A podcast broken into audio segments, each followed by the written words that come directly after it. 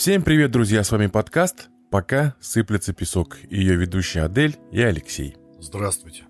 Прежде чем мы начнем выпуск, я хотел поблагодарить всех тех, кто подписался на нас и поставил лайк. Если вы все еще это не сделали, а, пожалуйста, поддержите нас.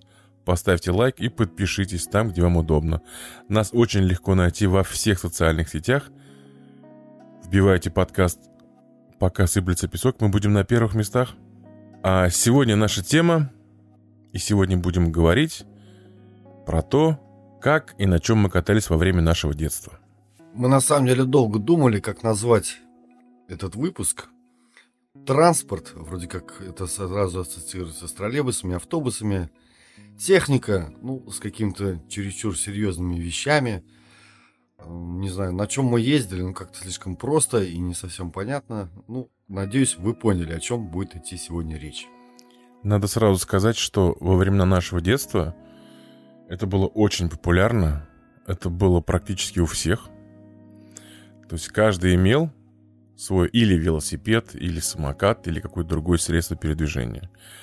Не считая того, что зимой мы все катались еще и на лыжах, и на санках, и на коньках. То есть мы всегда на чем-то двигались. Это было очень популярно. И часть детства, о котором мы уже говорили много раз, чтобы весело кататься с друзьями, не просто одному там круги нарезать по дворам, а именно такие веселые детские тусовки. Ну, а далее я предлагаю начать в хронологическом порядке. Ну, возьмем конкретно мой личный пример. Моим Детскую пер... коляску, в которую тебя возьмут. Ну, да, видимо, если действительно в хронологическом порядке, то это так. Первым транспортом каждого ребенка была коляска, а вот уже после, значит, у меня был самый первый велосипед, трехколесный, назывался он «Жук». Он очень такой был, понятное дело, неказистый. Три таких э, колеса, даже не надувных. У них такие литые шины. Простецкий руль, простецкие педали. В общем, ничего особенного. А вот следующий велик, значит, мне купили, когда мне было, наверное, лет 6. Он назывался Левушка. И там была такая эмблема, и, по-моему, это было что-то из мультфильма про львенка и черепаху. Значит, э, вот этот львенок там рисован, был нарисован на эмблеме. У него были надувные шины, такие толстые. Значит, э, тормоза ручные, все дела.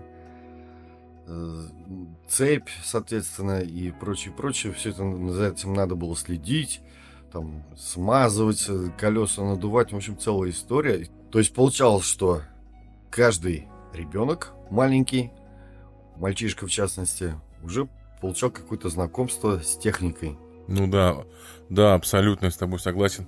Более того, что каждый мальчишка умел снимать цепи, натягивать цепи и прочие всякие другие дела делать. Это обязательно было. Потом еще другой момент. Ну, учитывая наш климат, это вот так же, как с машиной. Велосипед необходимо было мыть, как автомобиль. Но не на мойке, опять же, а вот это надо было взять ведро, вынести его во двор с тряпкой, значит, все у него там вымыть эти колеса и только потом затаскивать домой. Если смотреть по хронологии, я это немножко распределил по вообще по видам. Но у меня первым трехколесным велосипедом не был.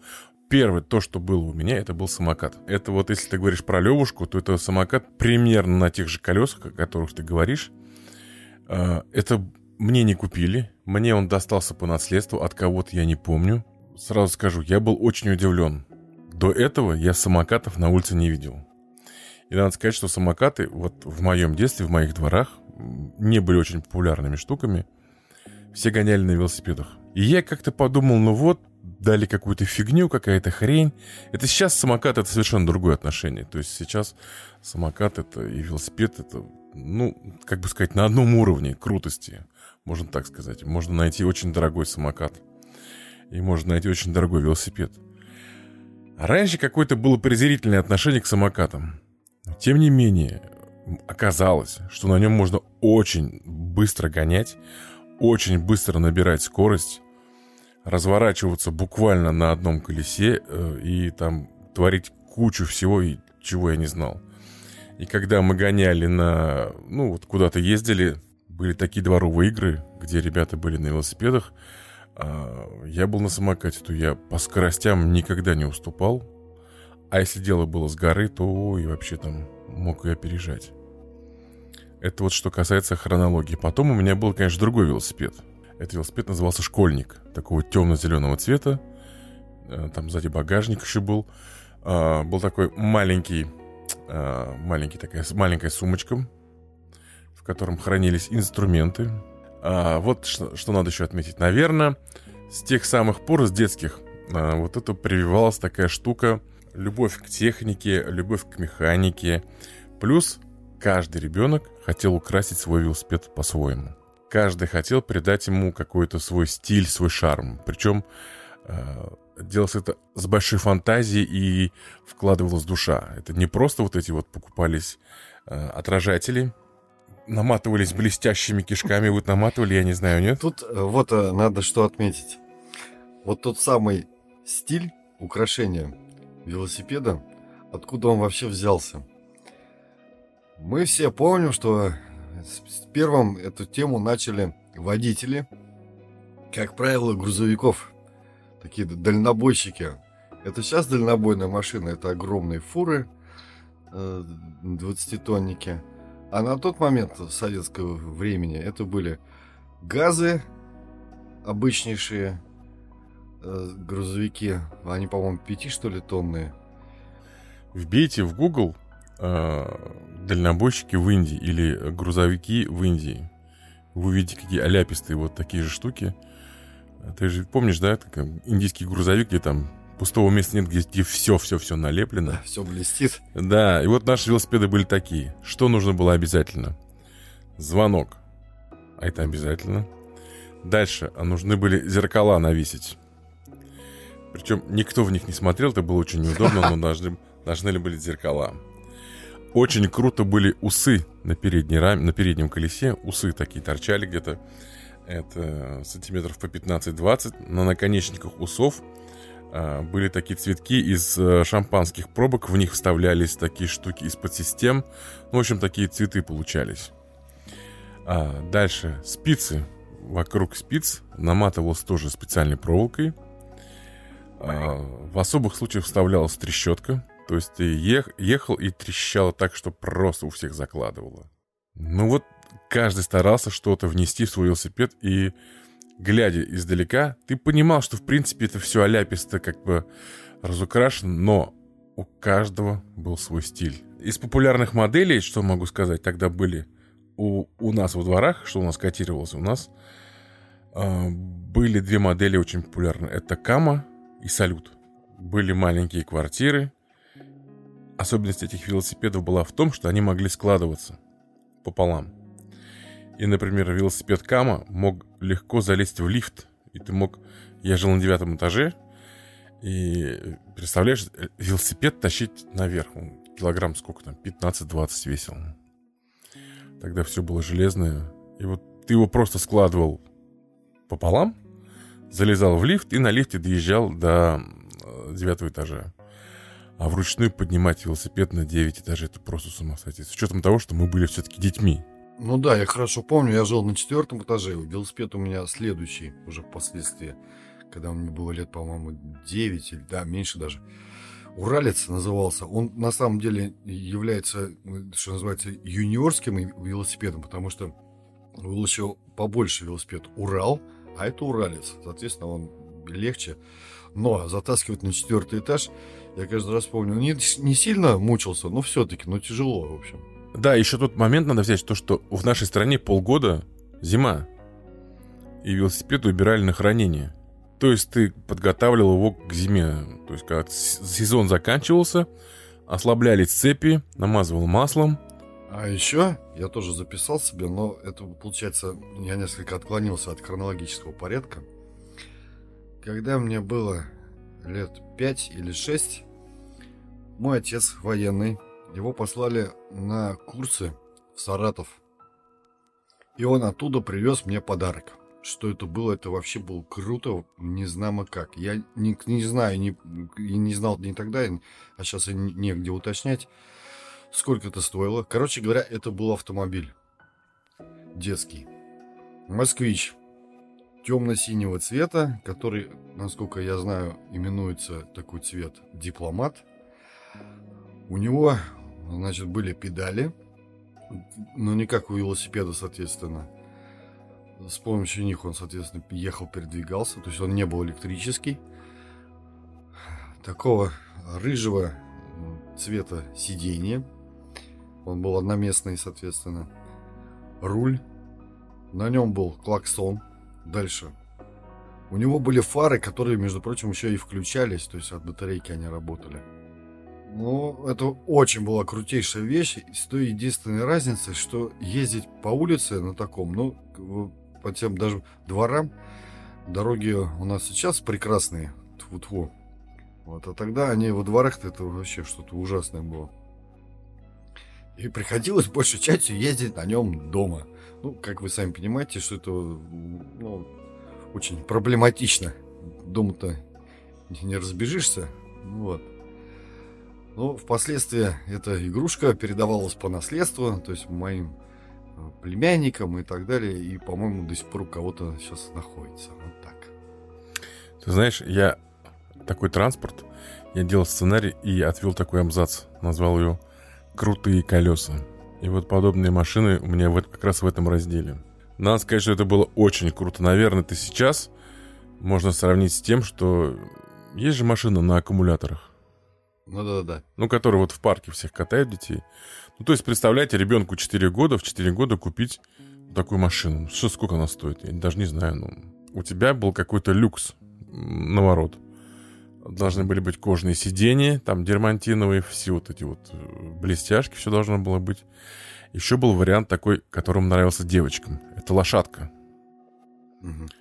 А, то есть у тебя перед тобой была лошадь, ты сидел как наездник, как будто сзади, и э, как в машине не было такого корпуса, ты как бы просто перед тобой лошадь была. На самом деле педали все тоже было самое. В моем детстве я как бы не катался на таких вещах. Это было слишком круто, слишком дорого. Э, да, впоследствии я, кстати говоря, видел подобные игрушки, но еще более старых времен. Это да, это был Москвич, он был в точности сделан. Э, ну, модель скопирована внешне, но вот тот, э, каких годов-то я даже не знаю. Я вот тоже не знаю. Ну даже не смотрел. Да, да, да, да, да. Он прям натуральный металл, как будто корпус машины настоящий. То есть там вообще не жалели всего этого. У нас во дворе жил один персонаж, один молодой студент. Он откуда-то приехал, я не помню откуда. Особенность была его... Был ничем не примечательный для нас. Он был старше нас всех. Такого немного задавательского вида.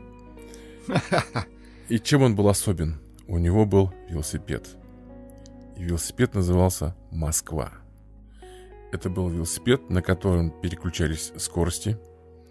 А, был, был руль, такой барашком, изогнутый внутрь такой полукругом.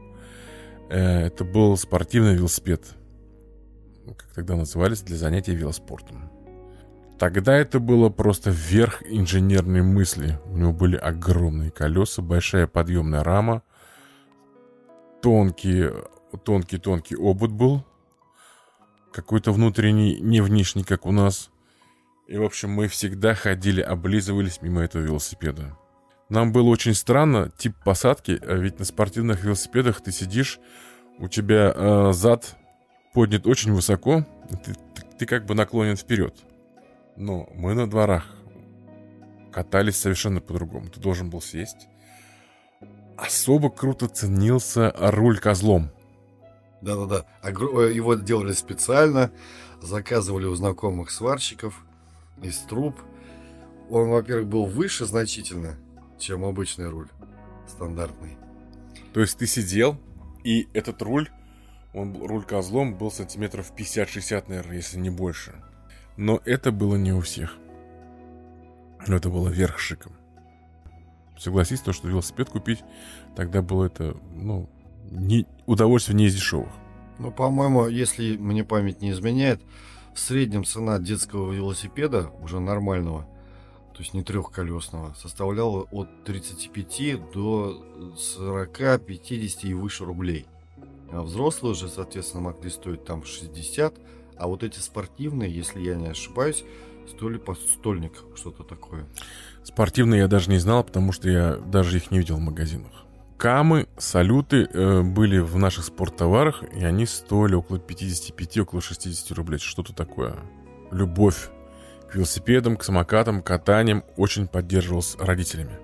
Знавал я в своем советском детстве уникумов, которые зимой на великах даже умудрялись ездить. Но, понятное дело, это был не, не сезонный транспорт для зимы. И зимой, соответственно, все менялось на коньки, лыжи, санки. Вот про санки, например. Начиная с самых просецких и дешевых. Они, по-моему, стоили 5 рублей. Они есть сейчас. Э, такого классического вида. Они из алюминия. У них такие деревянные яркие полоски. В виде сидений, соответственно. Вот мы на них катались со всяких горок. Или нам делали насыпали из э, снега, соответственно, ее и заливали потом. Или просто были стационарные металлические горки. Еще мы ходили кататься на овраге. Вот как раз за э, аэропортом нужно было там, наверное, с километра, если не больше. Ну, может, даже больше, мне кажется. Были два здоровых оврага. И вот было круто туда допереться. Туда шли на лыжах. И можно было покататься с этих, э, соответственно, горок на санках или на лыжах. И дальше. Были еще более крутые санки. Они назывались Чук и Гек. Стоили они, по-моему, рублей 35-37. Ну, это не санки они уже, были... это снегокат называется, по-моему. Да, ну да. То есть эта штука, я ее сейчас вижу, но вот именно таких что-то дав... давненько не видал. Они были сделаны из какого-то крутого дерева. Я даже не знаю, что за порода дерева. То есть, ну, напоминаешь, по-моему, дуб вот по виду, как мне кажется. То есть у них был руль у этого снегоката. Э, дальше лыжи первая, э, единственное это руль. Две другие лыжи сзади по бокам. Вот он, он на этих трех вот опорах ездил. Ну, надо сказать, что санки, мне кажется, были во многих семьях, особенно если у вас есть ребенок. Потому что э, зимой э, в наших широтах в наше время, кто бы что ни говорил, дороги чистили плохо, заваливались часто снегом, снега было много, дороги были нечищены, и элементарно отвезти ребенка в детский сад у нас было, были санки, и к санкам у нас было такое вот э, матрас покрывало тире, который клали на санки, и клали сначала меня, а потом я вырос, сестру клали, и зимой отвозили в садик. То есть ребенка на санке и, короче, бежит. И санки берешь и идешь. С санками ходили в магазин. Угу. Зимой, когда что-то покупали большое, тяжелое, то клали на санки и везли. А, например, мы когда купили, я как сейчас помню, стерео. А, проигрыватель стерео. Это был проигрыватель и там две большие колонки. И нам в магазине вынесли, мы сначала увидели, что донесем, потом поняли, это большая коробка, просто не обхватить. Сбегали за санками, и на санках вот это все приволокли домой. Это я как сейчас помню, это я сзади страховал, мы довольны были, что вот сейчас, думаю, пластинки послушаем. То есть э, санки это было, помимо того, что это озорство, это еще было какое-то такое транспортное средство. Очень любили кататься на санках, потому что это была, была скорость. Были еще ледянки, это такие упрощенные версии – Э, но с них катались на горках, которые были в парках культуры, в парках отдыха и на ледяных горках. Потому что на санках туда что-то не пускали. Э, те же самые ледянки пластмассовые выпускал наш Оргсинтез. Ну да, да, да, да, да, да. Небольших денег, 3, что ли, то ли 2,80, то ли 3 с чем-то рублей. Они тогда в огромном количестве продавались, потому что были, кстати говоря, ломкие очень. И, соответственно, на этих горках они часто ломались, и, в общем, можно было купить и за зиму несколько штук. Про, между прочим, вот такая картина из детства. Тогда же специфика торговли по сезонам, то есть, например, в конце августа наступал сезон торговли арбузов. То есть они вот везде появлялись, и можно было без всяких очередей их купить. Помню, провозили их из Астрахани пароходами, в таких каких-то зеленых здоровенных железных контейнерах. Их ставили прямо на улице, эти контейнеры, потому что в они не вмещались. Так вот, когда уже осень становилась совсем поздней, то есть это уже октябрь, даже ноябрь, и выпадал даже первый снег, наступал сезон тыкв. Я, к сожалению, не знаю, откуда их привозили в нашу среднюю полосу, в Казань, соответственно. Но вот то, что я помню, они были огромные. И вот мое впечатление, значит, такой вечерок, часов 19 вечера, старушка за веревку санки катит. А на санках, как вот в сказке прям, огромная тыква. Ну да, много что возили на санках, очень много всего. Это была норма какая-то такая, вот иметь сан- санки дома. Что еще из, из зимнего транспорта было? Были лыжи. А, были лыжи, на них любили кататься и катались. Но сразу скажу, я вот для себя пометил. Это, наверное, по убывающей. В моем детстве были лыжи очень популярны.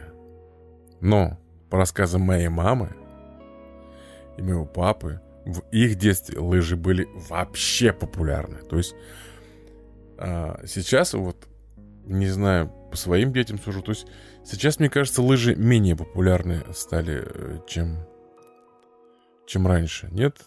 Так не замечаешь? Ну, вот, по моему мнению, все очень просто. Сейчас спорт стал заточен на какие-то места, куда люди ходят им заниматься. То есть, например, фитнес-центры и так далее, вот этот комфорт ставится во главу угла. То есть для нас же, вот согласись, это же было редкостью, чтобы, допустим, в спортзале был душ. Нет же? Не, не было. Вообще такого не было. Да. А тут все как бы э, сто в одном. Ты пришел, соответственно, Э, тебе чем хочешь, ты можешь заниматься в этом огромном фитнес-центре. И бассейн там есть, и какие хочешь тренажеры. Позанимался, дальше пошел в душ, даже в сауну и так далее, и так далее. Вот. Лыжи же требуют чего? Это надо их, во-первых, на себе таскать, э, куда-то, значит, ездить в какие-то конкретные места, как у нас, например, в Казани в то советское время очень популярным местом для лыжных прогулок было озеро Лебяжье.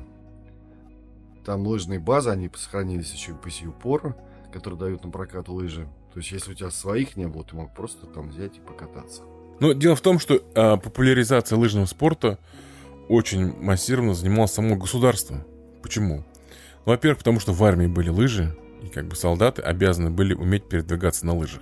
А в всех школах все это было популярно. Но такой популярности, как, допустим, во времена молодости моих родителей я, если честно, не видел, потому что они показывали альбом, фотографии, до сих пор эти фотографии лежат. Во-первых, мама у меня была какая-то чемпионка, то ли школа, это понятно, то ли район, то ли Казани, ну, в общем, какая-то она чемпионка была. А потом лыжи доставать, первый снег выходил, они все вставали на лыжах, то есть каждый вечер все ходили, все гуляли, в общем, это было нечто вообще. Я так подозреваю, это, наверное, потому что других развлечений не было. То есть, или их было очень мало. Это все-таки сейчас жизнь насыщенная, ты можешь и так, и сяк, и то, и другое попробовать. А тогда, когда, допустим, жили... Ну, ты живешь в деревне, выпал снег за ночь, там, 20-30 сантиметров. Ты без лыж никуда пройти не сможешь. И ты вынужден уметь кататься на лыжах.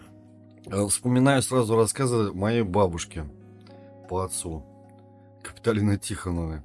Она рассказывает как-то о своем детстве, когда я сам еще был ребенком. И рассказ такой, то есть это какие годы это, получается, чуть 30 что ли. Они детьми жили в деревне, а школа у них была в соседней деревне. Но насколько соседней? Она находилась в 20 километрах. Я говорю, а как вы добирались? И вот она рассказывает – Летом все было просто. Мы должны были, значит, выйти на железнодорожную станцию, Причем там не было как таковой остановки поезда. Нужно было дождаться какого-нибудь грузового поезда, который замедлял ход на этом участке, и запрыгнуть в какой-нибудь пустой вагон. А вот дальше, когда уже поезд, а он, соответственно, не знал, что у него такие пассажиры в виде детей влезли на него, он товарный, он развивал скорость, и нужно было на ходу спрыгивать. Я даже рассказывал такую историю, как один мальчишка испугался вот этого скорости поезда и побоялся прыгать. И все-таки спрыгнул, вернее, сошел с поезда только лишь, когда поезд остановился там через сколько-то километров на остановке. Вот. А зимой эти 20 километров они преодолевали на лыжах. Туда и обратно. Представь, двадцатку. Школьники. Туда-сюда. Если мне память не изменяет, максимальный лыжный кросс, который мы сдавали в школе, был, по-моему, 3 километра. Я могу 5, ошибаться, может быть, 5. 5, 5. Да, 3, 3 или 5. Это двадцатку. Каждый день. Туда и обратно. Это надо сказать, что, понимаете, прогулка на лыжах в солнечный денек, безветренный, это одно. А когда пурга, буран, солнце валит что-то еще, и мороз, это совершенно другое, это совершенно другой кайф. Коньки. Первые коньки, которые одевались, это были коньки, которые были с двумя полозьями. Они да, одевались помню. на валенки. На валенки. Да. И да. это были коньки для самых маленьких. У нас дома они были. Сначала были они мои, потом мы одевали их сестре. И так ребенок учился вставать на коньки. Потом следующее, как правило, это были какие-нибудь фигурные коньки для фигурного катания. Они же, значит, как правило, пацаны особенно, многим, кому эти коньки давали, вот типа, на тебе, сынок. Начинали визжать и стонать, что они белые, девичьи и так далее. Я помню, значит, что я, что мои, соответственно, друзья детства пытались эти коньки белого цвета зачернить Красили. черным гутали. Да-да-да. И все такое. А других-то и не было. И даже если они были, стоили коньки ну, очень не кисло. Рублей около 40, по-моему, даже с лишним. Около полтинника. Был особый шик. Импортные коньки. Фирмы, по-моему, Ботус. Угу, это, да. это были хоккейные коньки. Это было очень круто. Они выглядели, ну, неимоверно круто. Надо сказать, что для коньков еще нужна коробка. Ну, то есть коробка подразумевается э, дворовая площадка для катания. Чистый лед нужен. Это было не в каждом дворе. Твою историю про вашу хоккейную команду я помню. Вам повезло, мне кажется, в эту, когда во дворе есть своя коробка, это очень здорово. Как правило, в нашем детстве коробки были в школах. В каждой школе обязательно должна была быть своя коробка, коробка ледовая а, стадионы. А, на всех стадионах были тоже ледовые коробки. Это, допустим, на Советской площади у нас в э, артиллерийском училище обязательно было 2-3 коробки. И в больших дворах делали тоже э, ледовые такие покрытия. Ну да, то есть вот когда мы рассказывали об этом в выпуске про наши дворовые игры, я хорошо припоминаю, что на наши ближайшие дворы, скажем, на 3 на 4 двора была в среднем одна коробка. Это сейчас какие-то коммунальные службы занимаются этим профессионально, а тогда, дай бог, что вам ее поставили и залили лед, а вот все остальное, все эти заботы, э, будьте добры, делайте это сами. Нам просто давали обычно скребок металлический, лопату. Это все спокойно совершенно стояло около этой коробки. И нужно было самим чистить лед. Иногда он там, если портился, его нужно повторно заливать и так далее. Мы делали это сами, детьми.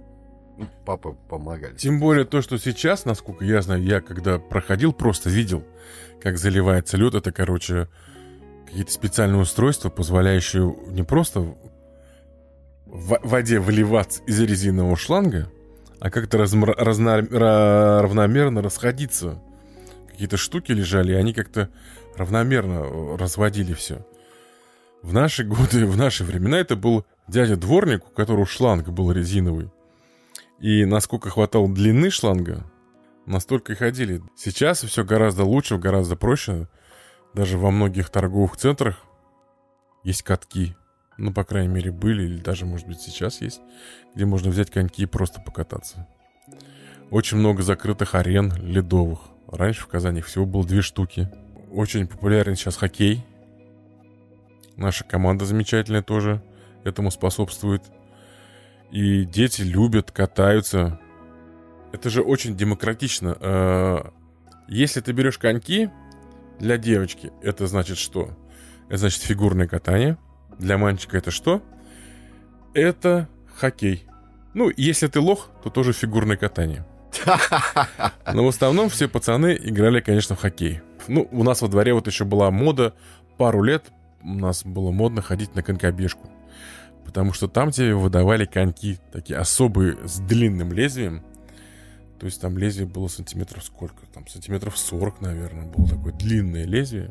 Когда ты ходил на эту секцию, после того, как ты сдал норматив по физподготовке, тебе давали вот эти коньки. То есть, представляешь, ребенку давали коньки. Ну, само собой, там под, под, а, под роспись, там, с паспортами родители приходили, все это оформляли. Это все понятно, но тебе давали импортные коньки, настоящие. Не вот какая-то лабуда там, которая от наследства тебе попала там, перепала с наследства от какого-нибудь племянника, который там ржавый, какие-нибудь драны. Это реальные импортные коньки с лезвиями хорошими, их точили, за ними следили, ты за них расписывался. Когда у тебя нога вырастала, тебе давали другие коньки.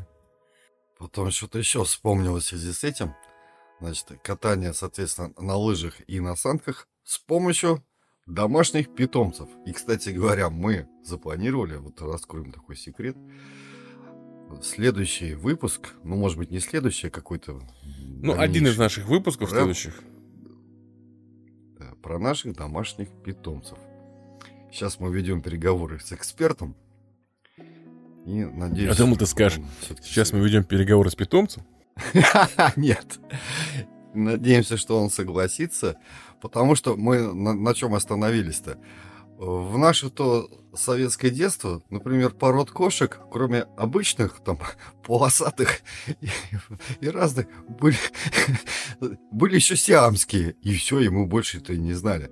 Пород собак, ну что были там? Дворняги, соответственно, немецкие овчарки, сенбернары, ну и, может быть, редко у кого там были доги, и все. А сейчас-то что только нет и у кого змеи, кто муравьев содержит и так далее. Но в этом-то мы, к сожалению, не разбираемся. Вот поэтому... Так вот, ладно, я отвлекся. Короче, была у меня в детстве собака Тимоша, звали ее. Значит, тоже непонятной породы. И вот нужно было... Ну, что я делал? Я брал маленькие лыжи, были какие у меня детские. Назывались они, кстати говоря, «Ну, погоди». Это вот... Помнишь, ты сказал, что если бы тогда был капитализм, то Котеночкин был бы самым богатым человеком, потому что все, э, где размещался знак «Ну, погоди», это вот имел какой-то коммерческий спрос. Так вот, лыжи «Ну, погоди», коротенькие совершенно, ну, меньше метра, наверное, длиной. Так вот, брал я эти лыжи, собаку на поводке и говорил, Тимоша, вперед! И, и вот он, задыхаясь, меня вез, соответственно, на этих лыжах или, как вариант, на санках. Запрягал ее, шлейку на него надевал и привязывал санки на веревке. Помню, о каких лыжах ты говоришь. Рядом с домом нашим э, проходил троллейбус номер два. И он имел три поворота. Между поворотами там было по 50 метров. И он ездил очень медленно. Потому что, ну, ты знаешь, там, когда поворачивает э, троллейбус, у него там вот эти вот рога, чтобы не, не, не выпали, mm-hmm. у него небольшая скорость. И вот все парни знали об этом. И ты на первом повороте хватался, и не спеша, не было такой опасности, что троллейбус э, там разовьется и там увезет тебя куда-то в тундру. Нет. Плюс это было одностороннее движение, улица с односторонним движением. Ты просто брался за троллейбус, и тебя везли. Зацеп. Да, зацеп. Но это делать так нельзя. А я хотел вспомнить еще про одну вещь. Я так и знал, угу. что ты ее забудешь. Но, те... Э, ну, нет, я знал, знал, знал. Я готовился, я вспомнил. А, в конце 70-х годов у нас угу. в стране такими м- единичными штуками начало появляться дико популярное на Западе Но впоследствии у нас такое явление. А я, да, я угадаю, дельтаплан. Нет, нет, нет. Дельтаплан, нет, а вот дельтаплан это про другое. Я хотел рассказать про скейт. Ах ты, вон что. Первые скейты привозили э, моряки, дальнобои, ну и из-за границы люди везли. В 80-х годах скейты стали выпускать уже у нас в Советском Союзе на многих фабриках. Я так почитал, было 8 заводов, которые делали скейты, включая того, что их производили в Казахстане. Была страшная популярная штука, летом гоняли на них, но это надо сказать, что это было уже, так сказать, поздний период нашего детства. Это было очень mm-hmm. популярно. Да-да-да. У меня был скейт, а, катались, но у него была такая... Он был одним из первых скейтов, которые сделали э, в Советском Союзе. У него были э, пластиковые колеса, и когда ты ездишь по асфальту неровному, они очень сильно гремели. Это была такая, ну, особенность. Более того, в журналах э, юной техники и каких-то других э, были схемы, как самому сделать вот этот вот самый скейт. В домашних условиях это было совсем несложно. И рукастые мужики делали вот эти вот штуки сами. И сами гоняли потом во дворах. И надо сказать, что это популярно до сих пор. Вот эти вот и скейты, и вот эта вот культура. Помню, первый раз увидел скейт в парке Горького нашем. Около вот этой стелы была площадка, асфальтированная, ровная более-менее. Там и она была, там катались... она была идеально ровно. Ты что, там же э, развод пионеров проводили. Это что-то единственное ровное, да. ровное Караула. место было в Советском да. районе. Единственное. Так вот, соответственно, и хорошо я помню тот момент, что это были не дети катались на этих скейтах, а примерно студенческого возраста товарищи, причем видно было, что это какие-то э, импортные штуки у них, то есть не советского еще производства. То есть, соответственно, товарищи какие-то мажорные, и которым привезли какие-то там, допустим, папа, мама из-за бугра все это дело. И это было очень круто. То есть это прям, ну, как, как примерно летающая тарелка приземлилась, условно говоря так. Ну да, это были э, первые скейты, которые производились, они делались в Прибалтике. А по поводу дельтапланов, э, первый дельтаплан я увидел у нас на буграх. Назывался, у нас есть такое место в городе, где такие холмы. Мы знали, когда будут запускать дельтапланы, то есть когда собираются вот эти вот мужчины. Это было вообще не детское хобби, конечно. Это были взрослые уже мужчины. Мы просто пацаной гурьбой, мы знали, когда они будут летать. Мы засели там где-то на соседнем бугорке и смотрели, значит, как они собираются. Потом, когда они э, прилетали, собирали, разбирали, мы помогали разбирать этот дельтаплан. То есть они были разборные все. Трубки и какая-то ткань, и все. Но настолько какое-то фантастическое это зрелище. Ну, я думаю, еще надо вспомнить о речном транспорте. Ну-ка давай, что за речной транспорт? Вот сейчас. Значит, Нынешние популярные вот такие штуки, как, как она называется, ватрушка, там вот это вот, там колесо какое-то, привязанное к катеру. Тогда их еще не изобрели, видимо, и тогда были достаточно популярные водные лыжи. И целая история была научиться на них стоять. Но это было очень круто все-таки освоить эту всю технику. Там же прикол в том, что нужно зайти в воду, погрузиться примерно так по шейку, выставить вперед лыжи, катер начинал движение, и нужно было потихонечку так подниматься из воды, и вот после этого уже вставать полностью во весь рост и двигаться за катером на этих водных лыжах. Ну, ты о каких-то вещах говоришь. Я вот вживую водные лыжи увидел, наверное, только уже взрослым человеком. То есть в детстве я такого вообще не видел. Э, мы их видели там, я знаю, в кино, в каких-нибудь телепередачах, а так, чтобы в детстве или как бы... Я даже не помню такого слова. Нет, я знаю, что такое водные лыжи, как бы трамплины. У нас э, на Кабане, на озере, в нашем, в черте нашего города озеро Кабан. И там катались. Но я лично я не видел.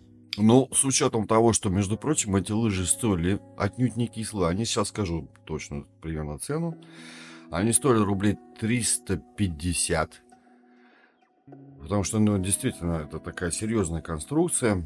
То есть они очень, они широкие, у них вот эти вот крепления очень сложно сделаны технически. Потом нужен был трос, они не просто же веревка, соответственно.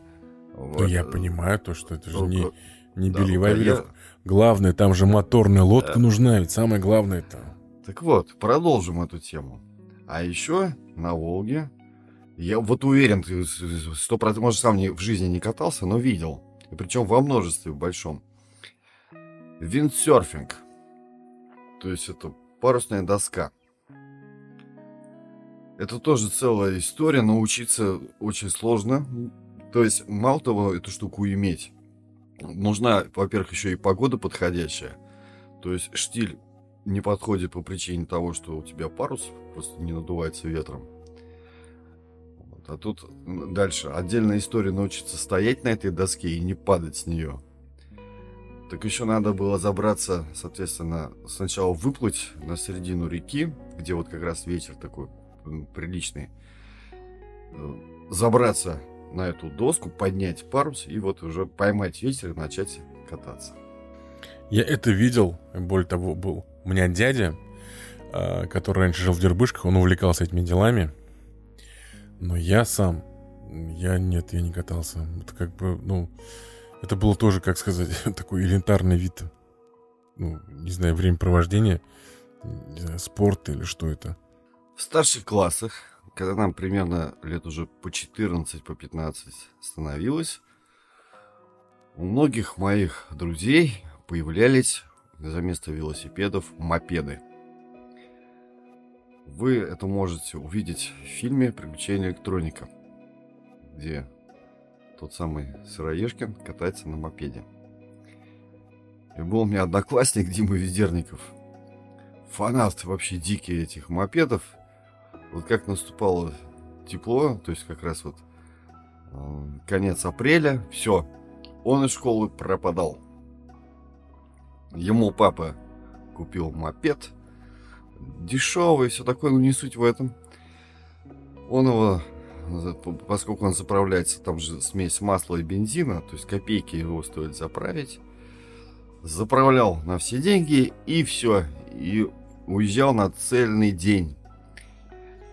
В итоге, когда он вдруг появлялся в школе, через, допустим, неделю-две, он был загорел просто как негр. То есть, надо еще какой момент отметить. Мопед не предусматривает наличие прав на его управление. То есть ты катаешься наравне со всеми, то есть ты должен так или иначе эти правила изучить, но прав на него не надо.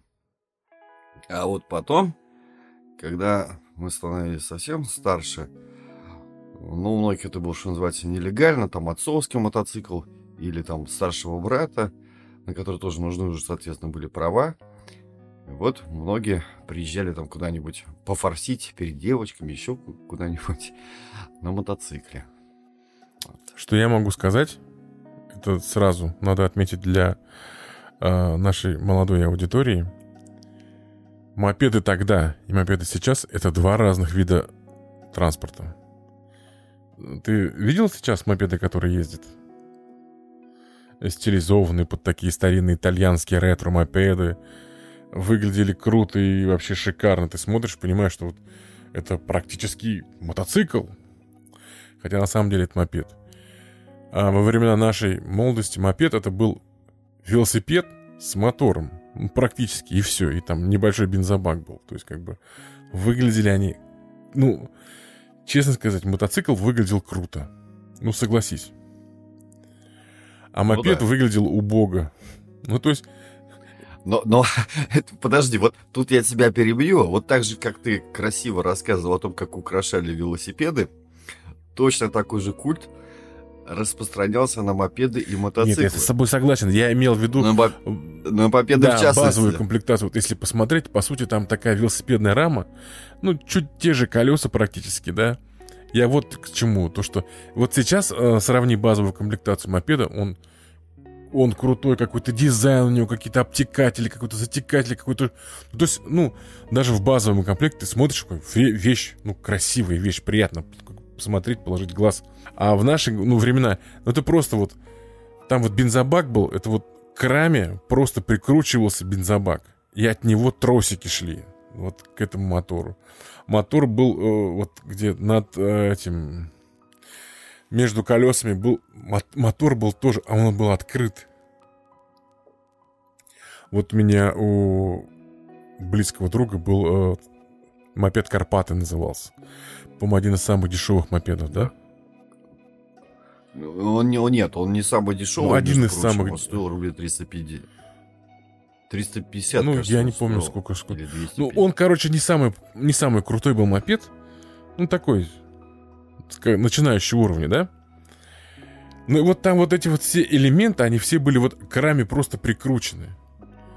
То есть какой-то формы э, такого-то ничего не было. То есть, ну, выглядело ужасно.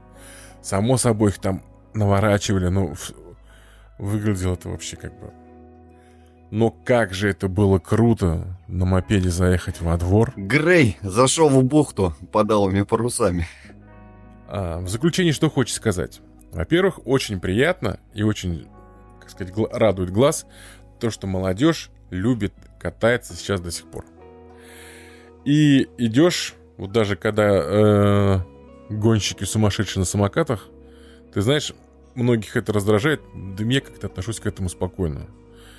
А, как говорится, всяко лучше, чем по подъездам шариться. Мы рассказали, вспомнили, ну, практически все. Если мы забыли о чем-то, пожалуйста, напишите нам. Поругайте нас, покритикуйте, потому что без критики развиваться дальше нормально мы не сможем. Конечно же, не забудьте подписаться и поставить лайк. Мы всегда будем рады обратной связи. Мы очень рассчитываем, что вы как-то будете реагировать на сказанные нами в выпусках, добавлять свои комментарии, потому что, возможно, о многом мы не сказали или забыли, или упустили. Ну а на сегодня это все. Подкаст «Пока сыплется песок» прощается с вами. До новых встреч. До свидания.